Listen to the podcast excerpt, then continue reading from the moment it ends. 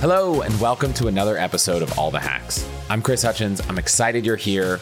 Two weeks ago, I did an episode that was a bit of a combination of questions you've sent in, hacks you've shared, some takeaways from some recent trips I've taken, some of the latest deals on points and miles. And honestly, there was so much good content to cover that I didn't even get to the questions about money and a lot of the other categories in life, and we focused mostly on travel. So today, I want to do another similar episode, but dive into a lot of money and life questions. Things like where to put cash, whether it's T bills, high yield savings, CD ladders, even things like Wealthfront's new bond portfolio. For anyone who had I bonds, what to do about them, when to sell them. I'll talk a little bit about some bank bonuses, which actually could be a compelling alternative to earning interest, share some hacks from listeners. And then on the life side, I've got a few fun things on food, especially on how to save money on meat. I've also done a really big deep dive on cell phone plans. I've gotten a lot of questions from you all that I want to dive into, and then a few other hacks on personal data, photo storage, and a lot more. But to kick us off, I want to share a few wins that listeners have sent in. So the first came in as a review on Apple Podcasts from Timot687. Thanks for writing that review. I really appreciate these reviews. I'm going to start highlighting them. So if you want to write them in with something interesting in the topic, I'd love to share them on the show. I just want to give him a shout out. He started listening to this show about three months ago, and he's already earned over half a million points. He's already taken two free trips and more to come. I wish I had your contact info because I would ask you how you earn those points so I could share more to everyone here. But great work there. So glad you've been able to take so many trips. Really excited for you. Next was from Brian, who was staying at the Broadmoor Hotel in Colorado Springs. He did what I've always recommended book directly with the hotel, email them in advance, let them know he's coming and how excited he is for the trip. And while he didn't actually get an upgrade this time, he ended up getting champagne, nuts, chocolates, and free desserts at all his meals at the hotel, which was amazing. And finally, Drew was on a hybrid personal work trip where the work part got canceled and he needed to book a flight home himself. The cheapest flight out there was about $400 but he found the same flights on American Airlines' website for only 7,500 points, which ended up being over five cents of value per point, which is an amazing option. For those who don't know, American Airlines miles are some of the hardest to come by. The main ways to get them are flying American, signing up for an American Airlines credit card, or getting a Bilt card because Bilt is the only transferable point that transfers to American. It's one of the reasons I'm so happy to have Bilt points because American has such great value in so many cases and they're just so hard to come by. If you're interested in the Bilt card, which by the way also lets you earn points on rent, three points per dollar on dining, and two per dollar on travel, you can go to allthehacks.com slash Bilt and check out that card. Those are a couple quick wins I wanted to share. So let's jump into the topic of money right after this. So, first off, as much as this is a topic that's come up quite a few times, I feel like changes in the market affect the answer enough that it's worth addressing again. And it's the question of what to do with cash. And I'll define what to do with cash as what to do with money that you think you need in less than five years. Because for me, long term savings, things I don't need to touch for five years, I put in my Wealthfront investment account, invested in the market. But for short term money that I want to earn a return on, I feel like there are a few options. The traditional option that I think many people have done in the past is high yield savings accounts, but there's also CDs and treasury bills, which have been really popular lately. The way I think about it is ultimately I'm looking for a combination of return, but actually after tax return, because there are some tax benefits of some of these options. But I'm also looking for liquidity and ease of use. So I'll start with high yield savings. It's typically the easiest option because it's transferring money into an account. There's no buying, there's no trading, there's no locking up.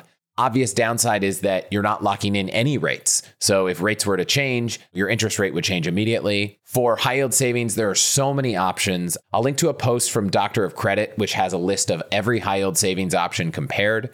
Personally, I keep all of my high yield savings cash in my Wealthfront cash account. If you have an individual cash account at Wealthfront, there's a big advantage that you can also do a lot of things you can't do in most high yield savings accounts, which is you can do bill pay, you can take money out from an ATM. It functions very much like a checking account and has all the typical checking features. And so you can use that account to direct deposit your paycheck, to pay your bills, and do everything normally and still earn high yield. So, from a simplicity standpoint, I think the individual cash account at Wealthfront is great. If you sign up with a link at allthehacks.com slash WF cash for the first three months, you'll get an additional 50 basis points meaning the 4.8% rate they are marketing will get bumped up to 5.3. That's not my referral link. Actually, it's the referral link from all the hacks members. It's a unique link that any member who sent in their referral link, it cycles through them randomly. So you'll be supporting other all the hacks listeners by using that link. But if you want to add your links and you're an all the hacks member, send it to me. If you're not, check out allthehacks.com slash join. Now, I think high yield savings accounts might be the easiest, but if you want a little bit higher return, CDs and treasuries are an option that I think a lot of people have been talking about lately. Depending on the day you look at it, CDs and treasuries might have the same rate. One might be slightly better, one might be slightly worse. The durations are not exactly the same, but I think they're very similar. I think CDs have an advantage of being a little simpler because you just put the money in your bank. It's very clear how it all works, and treasuries feel a little bit more complicated. If you buy them directly from an auction, that process can feel overwhelming. You can buy them on the secondary market through your brokerage firm, which makes it a little easier, or you can even just buy an ETF that holds them, something like SGOV, or you can even buy a mutual fund, a money market fund that holds treasuries as well, like VUSXX. So I think those are the options out there. I have a slight edge for treasuries because I live in California. We have high state taxes and treasuries are state tax exempt. So that gives a return boost because I'm not paying an extra 10% of taxes on the return from those treasuries. As for whether you want to buy the ETF or buy the treasuries directly at auction or buy them in the secondary, I'm going to leave that up to you. But if you have a specific term in mind and you want to lock that interest rate in, you can directly buy those specific duration treasuries. So you could buy a one year treasury and lock in that rate for one year. So if you have a specific duration in mind, that can make sense. But if you just want to park money, you don't have a duration in mind, you live in a high tax state, so you appreciate that state tax exemption for treasury bills. Putting it in an ETF or a money market fund that invests in treasuries is not going to be that different of an outcome. Certainly correlated the same and might be a lot easier for you. The one that I've used is SGOV, but there are a lot of other ones out there, so feel free to take a look. Similarly, I got a question from Dan about CD laddering, and he's looking at some options there. The way a CD typically works is you can invest an amount of money, get a return, but you agree to lock it up for a certain period of time. But if you do need to take that money out early, you'll probably forfeit some number of months of interest as a penalty. But if you're someone who likes to lock up that interest rate for a long period of time, you could buy a five year CD and know that you're going to get that return for five years, which is a pretty compelling thing for people who don't want to take any interest rate risk.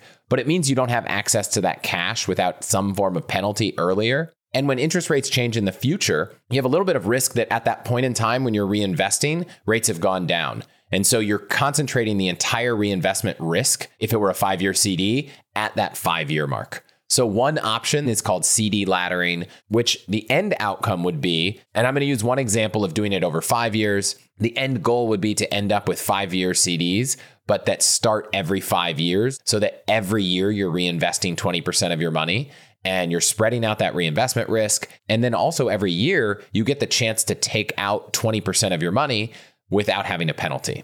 And so the way you would implement that is you would buy a one, two, three, four, and five year CD now. And in the end of one year, buy another five year CD with that money. And then the end of two years, do the same thing until you've got rolling five year CDs every single year.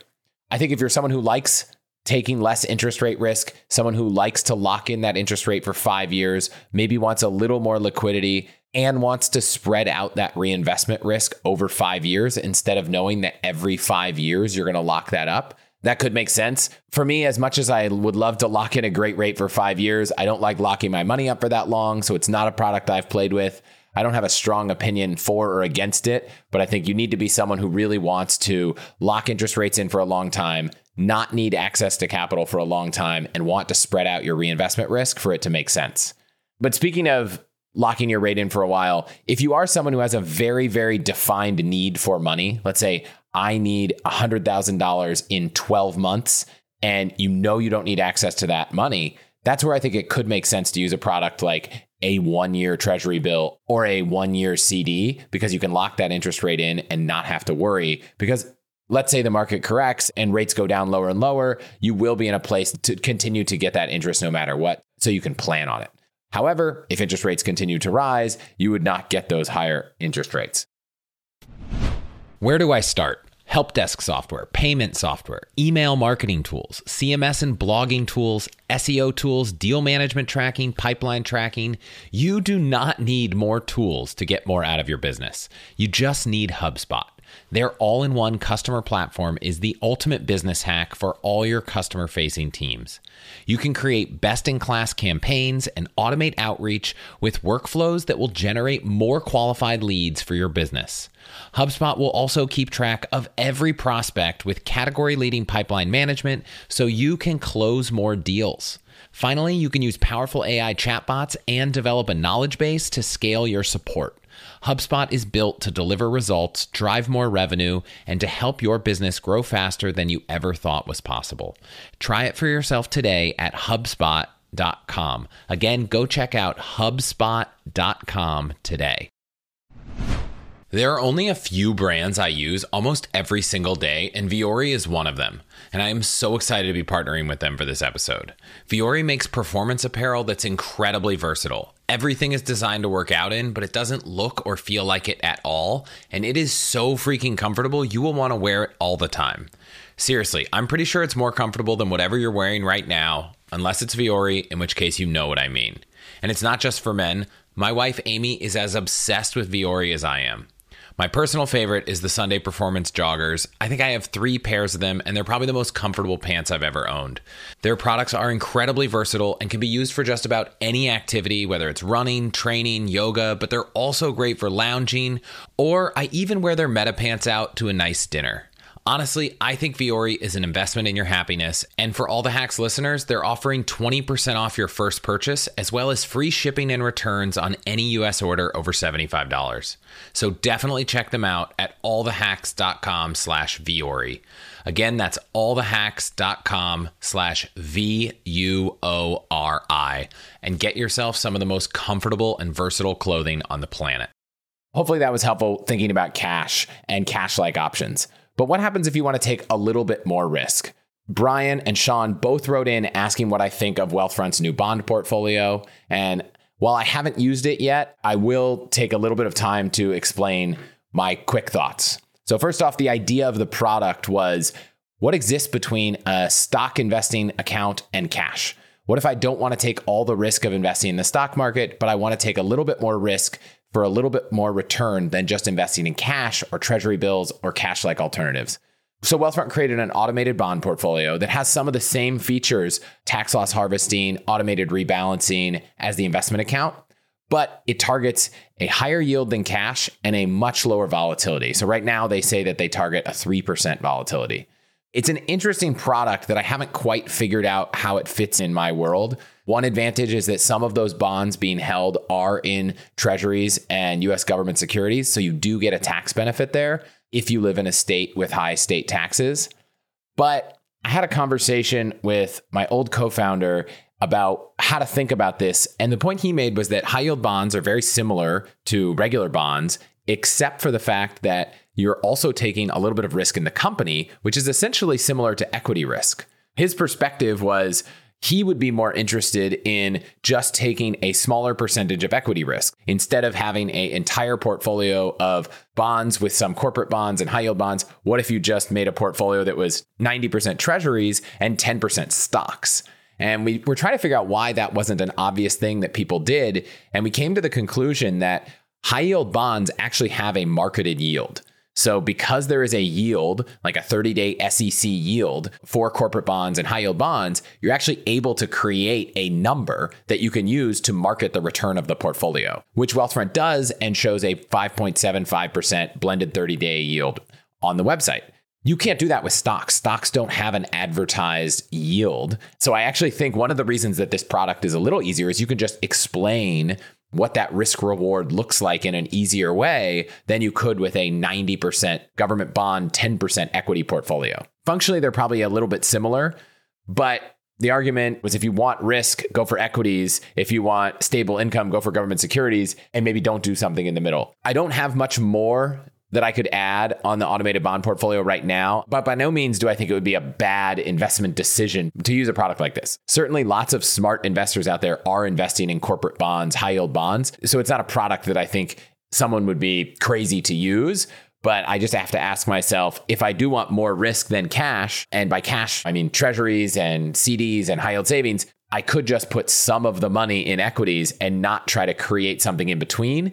But for some people, I think it's just much easier to have an automated thing that fits that kind of middle ground and not need to go buy some equities and combine them with another portfolio, potentially in another account or another brokerage firm. So hopefully that helps to make sense of everything I talked about. But I did actually want to go to a completely different idea, which is a little bit more work, but might actually result in a higher return for cash. And that's bank bonuses. So Tyler wrote in saying he got a $750 bonus for parking $15,000 in a US bank account for 60 days. Now, if you look at that return, 750 on 15,000 is a 5% return, but getting that in about 2 months instead of 12 months means that the effective annual rate is 30%. So, if you want to earn the highest amount of yield on your cash and you're willing to go through the hoops of opening up a new account, transferring your money there, and earning interest in the form of leaving that money there and getting a bonus and closing the account, I think it seems like that actually might be one of the best options. And I looked through a few other options. There are a ton of banks that offer cash bonuses for opening up checking and savings accounts. I actually worked with a company called Bank Bonus to set up a site to find them all and sort them. So if you go to allthehacks.com slash bank bonus, you can see all the different bonuses. And the way I would think about it is take the bonus, divide it by the balance you need to maintain to get the interest rate you're going to get but then divide that interest rate by the number of days you need to have it in the account and multiply it by 365 to get an effective annual interest rate. So, on one hand, I look at this and I think, wow, it's a great way to get a 30% return on cash, but you're only getting it for 60 days. And a lot of these bonuses are for accounts where you can put 10 or $20,000 in, but it's not an unlimited amount. If you had $20,000 and you wanted to earn the most interest you could in a year, you'd probably have to open up five or six accounts across the year and you'd be okay. But if you had $200,000, you need to open up somewhere between 30 to 60 accounts throughout the year, which is just too much work for me and I imagine most people to earn that extra return. Now, because I mentioned how much I love American Miles, I'd be remiss if I didn't talk about one other bank bonus, which comes from Bask Bank, who I have an account at. And the difference between Bask Bank and other banks is that they pay their interest in American Airlines miles, which, as I mentioned earlier, are very hard to get. And the offer that they have is if you deposit $50,000 and they have lower tiers as well, you earn 20,000 American Airlines miles after you've kept that money in there for 180 days. But on top of that, you also earn 2.5 miles per dollar per year. So if you put $50,000 in for 180 days, you're going to earn a little over 81,000 American Airlines miles. So, what's 81,000 American Airlines miles worth? Depending on who you ask, well, if you're able to get the value that Drew was, it's worth about $4,000. But if you look at the Points Guy's valuations, which is about 1.6 cents per point, it's about $1,300. Now, if you put that same $50,000 just in the Wealthfront cash account, earning 4.8%, you'd get about $1,200. So in this case, you're not actually getting that much more value now, if you factor in taxes, it probably goes up a little higher because they actually value the miles for tax purposes at 0.42 cents per mile, which is much lower than the 1.6 cents per point we talked about earlier. So your tax bill on that will be a little smaller than your tax bill would be if you had earned cash. But at the end of the day, this is not really going to be an option to earning a much higher return as much as it is an option to earn a type of point that is much harder to get. Okay, I think that covers a lot of the options related to cash. The one follow on to that that I'll include is about I bonds. In the past, we've talked on the show about buying I bonds because when inflation was high, you could earn a yield as high as 9.62%, and that was locked in for six months. But inflation has dropped and Nathan wrote in asking, when do we actually sell these I bonds? He sent a good article. And so I thought I'd just help anyone who bought I bonds think about how to do this. And I'll explain it with the example of how I'm thinking about it. So I bought my first batch of I bonds in December 2021. And the way that works is that the interest rate on those I bonds adjusts every December and June. So for the first six months, I was earning a little over 7%. The next six months, I was earning 9.6, then 6.4. And finally, starting in June 2023, that interest rate dropped to 3.38%, which is much lower than I can get elsewhere. And I would normally like to take that money out. However, the way I bonds work is that if you take your money out before five years are up, you lose the last three months of interest. So, what I want to do is make sure that I lose three months of the 3.38% interest, not three months of the 6.48% interest. So, for me, that means I'm going to let June, July, and August, those first three months of earning 3.38%, be those months that I don't want to earn interest on. And on September 1st, in a few days, I'm going to withdraw all of the funds from that first iBond investment. I bought another tranche of I bonds in April 2022. Those adjust every April and October. October this year is when that rate will drop to 3.38 or whatever the rate is at the time. And I'll leave it in there for October, November, December and take it out in January 2024. There's a great blog post that I'm going to link to in the show notes that will show you exactly if you bought them this month, this is probably the month you'd want to sell them if you want to follow a similar strategy to what I'm doing. So that's really helpful. So hopefully for anyone who has I bonds that's trying to figure that out, this will make it a lot easier. On the topic of money, I've got a couple quick things. First, thank you, Russ, for writing in. Russ shared that most people don't realize they can negotiate a mortgage rate directly with their broker. So his hack is to get a rate quote from three to four lenders, then pick the broker he likes best and ask them to beat the lowest rate with the lowest fees to get your business. It got him a 2.75 rate for 30 years obviously much earlier when rates are a lot lower. And he also got some lender credits towards closing. So definitely can't hurt to ask and probably a good strategy in today's market. Next, I want to talk a little bit about auto insurance. I've done a whole episode on it. It was episode number 104. But interestingly enough, our USAA auto policy just came up for renewal and it went from about $1,700 every six months and it went up over $750 over six months. When I first saw this, I was so frustrated because we spent all this time trying to get the best rate, and here it is going up almost 40% by $750 every six months by what would ultimately be over $1,500 a year. And so I called USAA. Big credit to them for picking up my phone call at 7:30 in the evening and helping me understand that when their policies renew, if you specify lower than the average mileage amount, sometimes you need to re-specify your mileage amount. So the default is 12,000 miles a year, but we had had our policies set up for our two cars at 3,500 and 5,000 miles per year each. So when I re-gave them those numbers, all of a sudden the rate went back down almost $670. So the rate had ultimately only really gone up $100 for the six month policy, which was such a relief so, two important things. One, if you drive less than 12,000 miles a year on any of your vehicles, you really should be telling your insurance company. And if you've already told your insurance company, make sure you keep it updated every single year. Finally, if you do have a Tesla, I highly recommend you sign up for TeslaFi. I'll get a free month if you use my link, which is allthehacks.com slash TeslaFI. It's $5 a month, and it's basically an entire web dashboard for your car.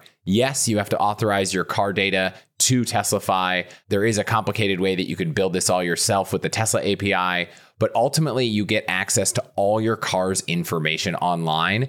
And that means all the drives, all the history, how energy efficient it was, odometer readings.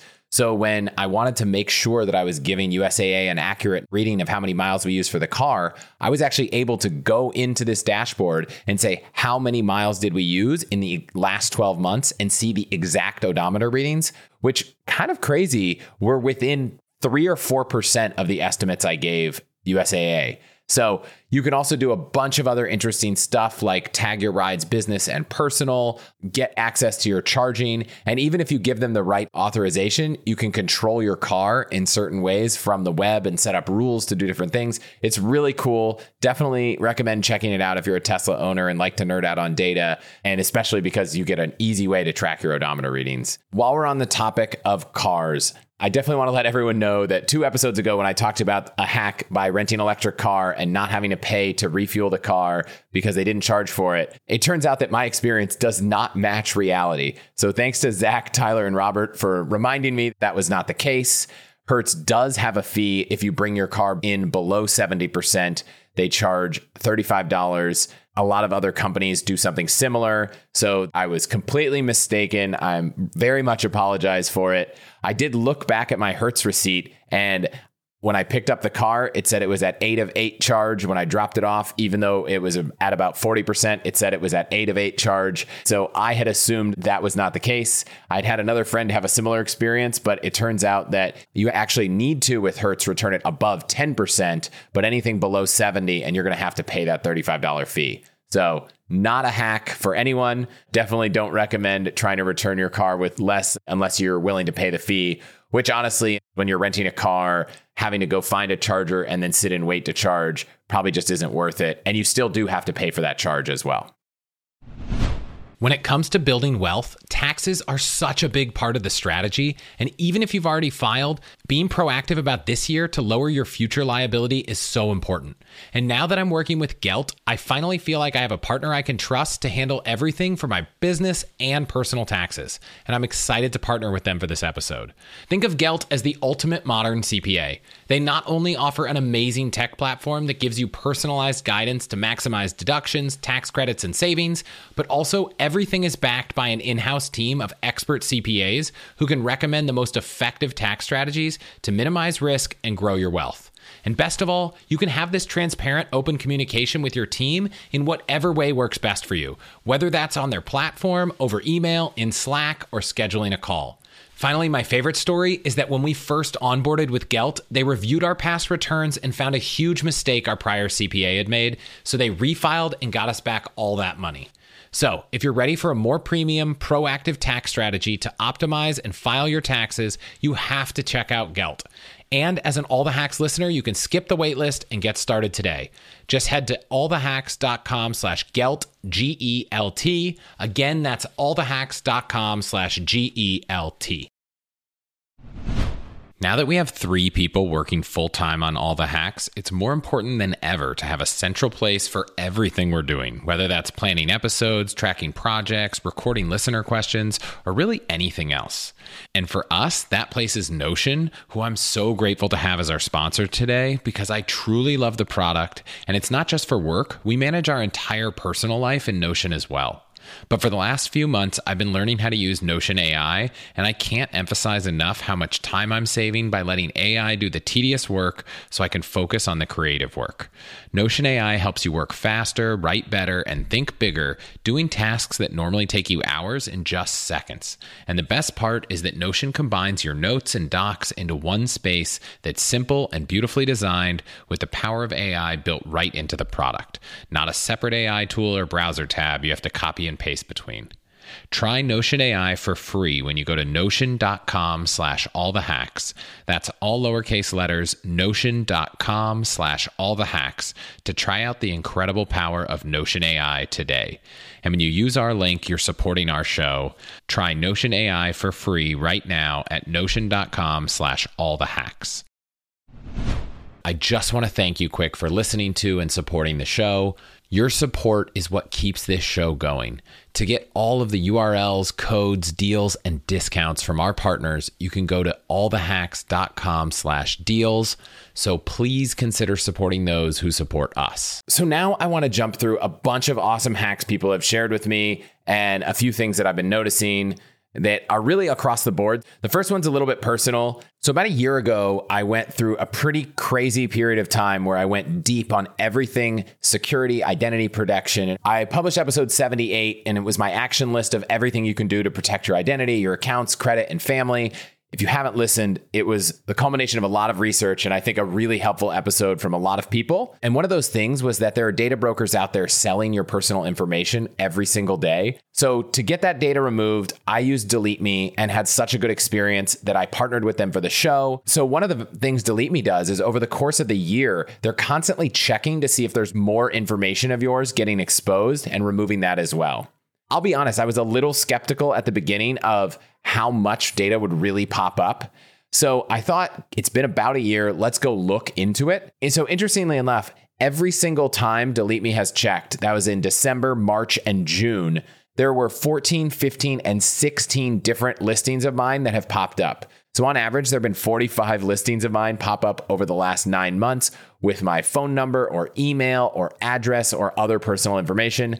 Thank you, Delete Me, for actually proactively going out and removing all of them. I haven't had to think about it at all, and I'm keeping my information off the internet. My wife, Amy, who maybe because she is just less out there on the internet than me, has only had 28 pop up over the last nine months, but it's still not zero. So, first off, data brokers, I despise you. Please stop selling my information to the internet. Please stop saying you're going to take it down and then putting it back up. I wish that you didn't exist. And I honestly wish those companies went out of business because it's so infuriating. But also, thank you, Delete Me, for helping continue to remove it. I'm so excited to continue to partner with them. I love the service. If you want 20% off, you can go to allthehacks.com slash delete me and get your data removed from the web as well. So next I want to share a hack related to food that comes from Maxine, which really was something I never expected to think about. And she cooks 90% of her meals at home, and she's a big believer that the quality of the ingredients matter. And the hack she's been using for almost a decade to save time, save money, and maximize feeling good about her choices is buying meat by the animal from local farmers. I know it sounds a little crazy, but every year she fills a nine cubic foot freezer with a whole lamb, half a pig, and an eighth of a cow that she gets from local farms, which still leaves leftover room for fish, chicken, anything else she buys throughout the year. She said it saves a ton of time because she only buys the meat once a year. And while it might not be cheaper than discount grocery store meat, buying in bulk is much cheaper than comparable quality meat at a farmer's market or store like Whole Foods. It's super convenient because it's all divided up like you would want at a grocery store, putting two pork chops or a pound package of ground beef. So she effectively every week just shops her freezer instead of shopping the grocery store. And she loves that she gets to actually work directly with local farmers, local businesses, and get meat that just tastes better and feels like the right way that we should be buying meat. So I haven't tried this yet, though she wrote to me that there are so many options in the Bay Area, but she's also written an entire book about it. It's called There's a Cow in My Freezer The Complete Guide to Buying, Storing, and Enjoying Pasture Raised Meat in Bulk. She's got a website. I'll link to both in the show notes if you want to check it out. Really interesting hack that we're thinking about trying.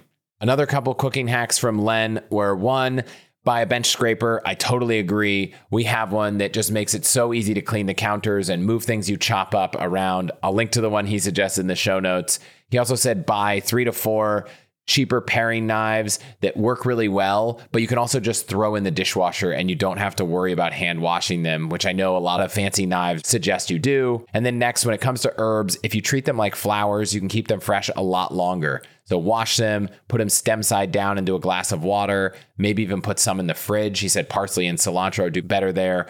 Whereas things like basil and mint stay better on the counter. So, Len, thanks for those cooking hacks. Super helpful. Really appreciate it. Next comes from Brad, and he's built a really interesting productivity tool for Gmail that actually is the first thing I've seen that's made me consider switching off of Superhuman. I gave him my candid feedback that I'm not sure it would actually bring me to switch. I'm such a big fan of Superhuman, but if you're not using Superhuman and you want a tool that will basically use AI to auto generate replies as drafts to emails in your inbox, which is kind of like having your own personal assistant. You should definitely check it out. It's called Ready to Send. Let me know what you think. I'm still using Superhuman for a bunch of other reasons, so I haven't gotten to check it out yet, but it's called Ready to Send. I'll link to it in the show notes. Next, Yelena sent in a service I'd never heard of called Return Queen, which just automates and makes super easy the process of monthly returns. They even sync with Amazon to make sure you're on top of returns, notifying you before a return window ends. They charge $99 a year, 19 a month, or $9 a pickup, and they just pick up all your returns from your house. You don't have to drive to UPS or FedEx or any of that. It's called Return Queen. I'll link to it in the show notes. And then next, I got an email from Jamie about a service called Evidation. I'm probably mispronouncing that, but you link your health apps like Oura, Apple Health, and Runkeeper, and they track your progress and give you points. And every time you get to 10,000 points, you can redeem another $10 gift card. He says he ends up getting a gift card every few months, not having to do anything, and they just stack up in the background. He shared his referral link, which I'll put in the show notes. You can support Jamie and check it out and earn some money as well. Now, I know the last episode like this was all about travel, and I was intending to not cover travel at all here, but a few things popped up in the last few weeks that I wanted to cover. First, a huge negative change to the Amex Platinum card. I am so disappointed by this. It really sucks, especially because starting this year, the Platinum card stopped giving guest access to the Centurion Lounge for cardholders, which basically means that if you're traveling with your partner or your kids, unless they have their own platinum cards or your kids are under two, you can't bring them into the lounge unless you pay $50 for adults and $30 for kids 2 to I think 12. So the best fix for that has always just been to add them as authorized users, which Amex actually charged $175 for 3 authorized users.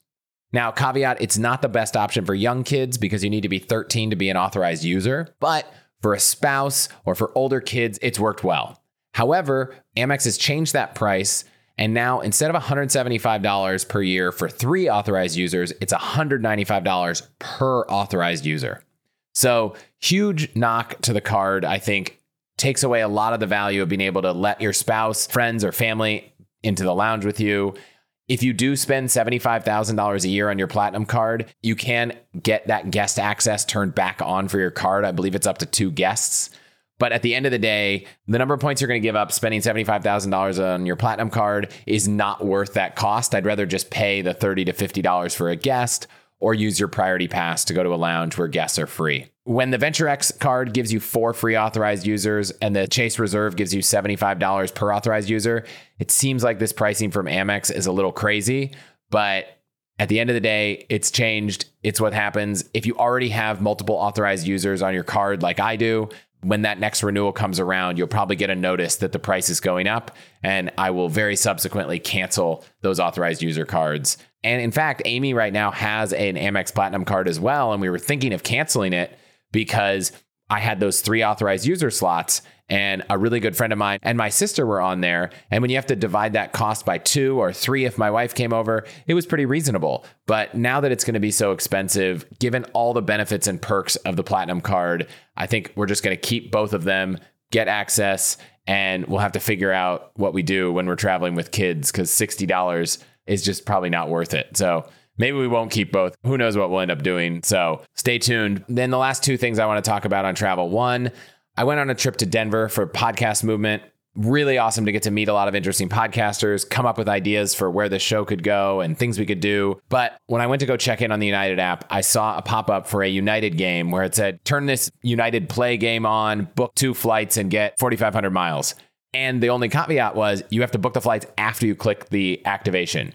And I had just booked the flights three or four days before. So, just quick reminder if you're booking flights for any airline, open their app, go to their website, see if there are any promotions. Normally, I'm pretty good at this, but definitely will lose out on 4,500 points that I could have gotten by opening an app and clicking a button, which is a huge bummer. Last, the Marriott Bonvoy Boundless card has come back with a five night free bonus after you spend $5,000.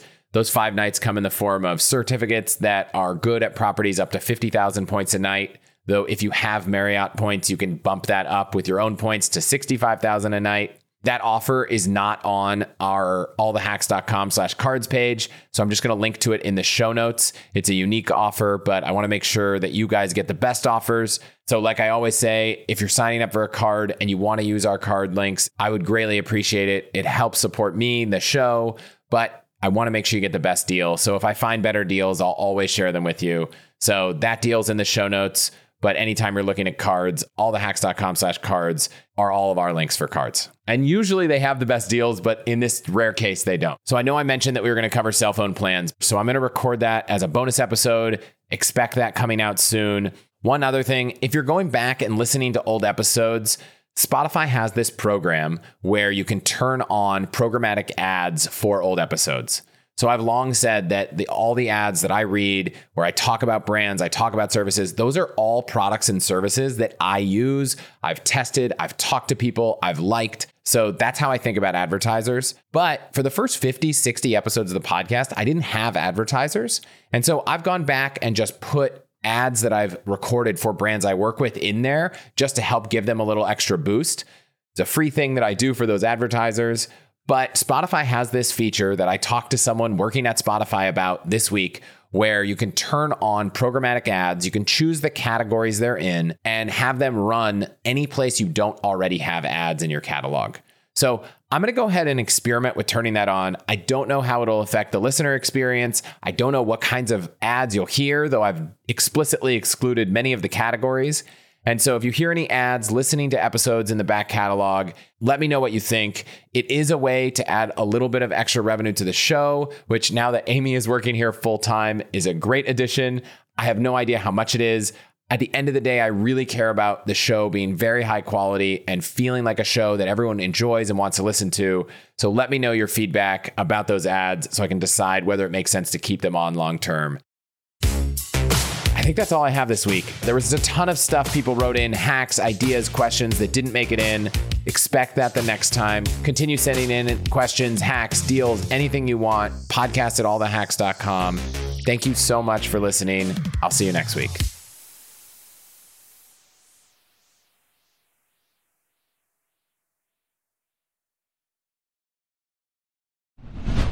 What's the best way to help you and your finances thrive? The answer can be overwhelming with all the financial misinformation out there. So I want to talk about an amazing resource, the NerdWallet Smart Money podcast, where every week NerdWallet's in-house experts and financial journalists set things straight and help you make smart decisions with your money. The nerds have already helped me get smarter about saving money on groceries, avoiding some of the latest financial scams, and boosting my credit score since it's actually been going a little bit up and a little bit more down lately as I've been taking advantage of a few recent credit card offers. They also explain the real impact that the latest financial headlines could have on your life so you'll get the clarity you need to make smart decisions with confidence. Weekly financial check ins with Smart Money help you spend more time doing what matters and less time worrying about what doesn't. Let NerdWallet's trusted experts untangle today's web of financial misinformation. Listen to NerdWallet's Smart Money podcast on your favorite podcast app. Future you will thank you.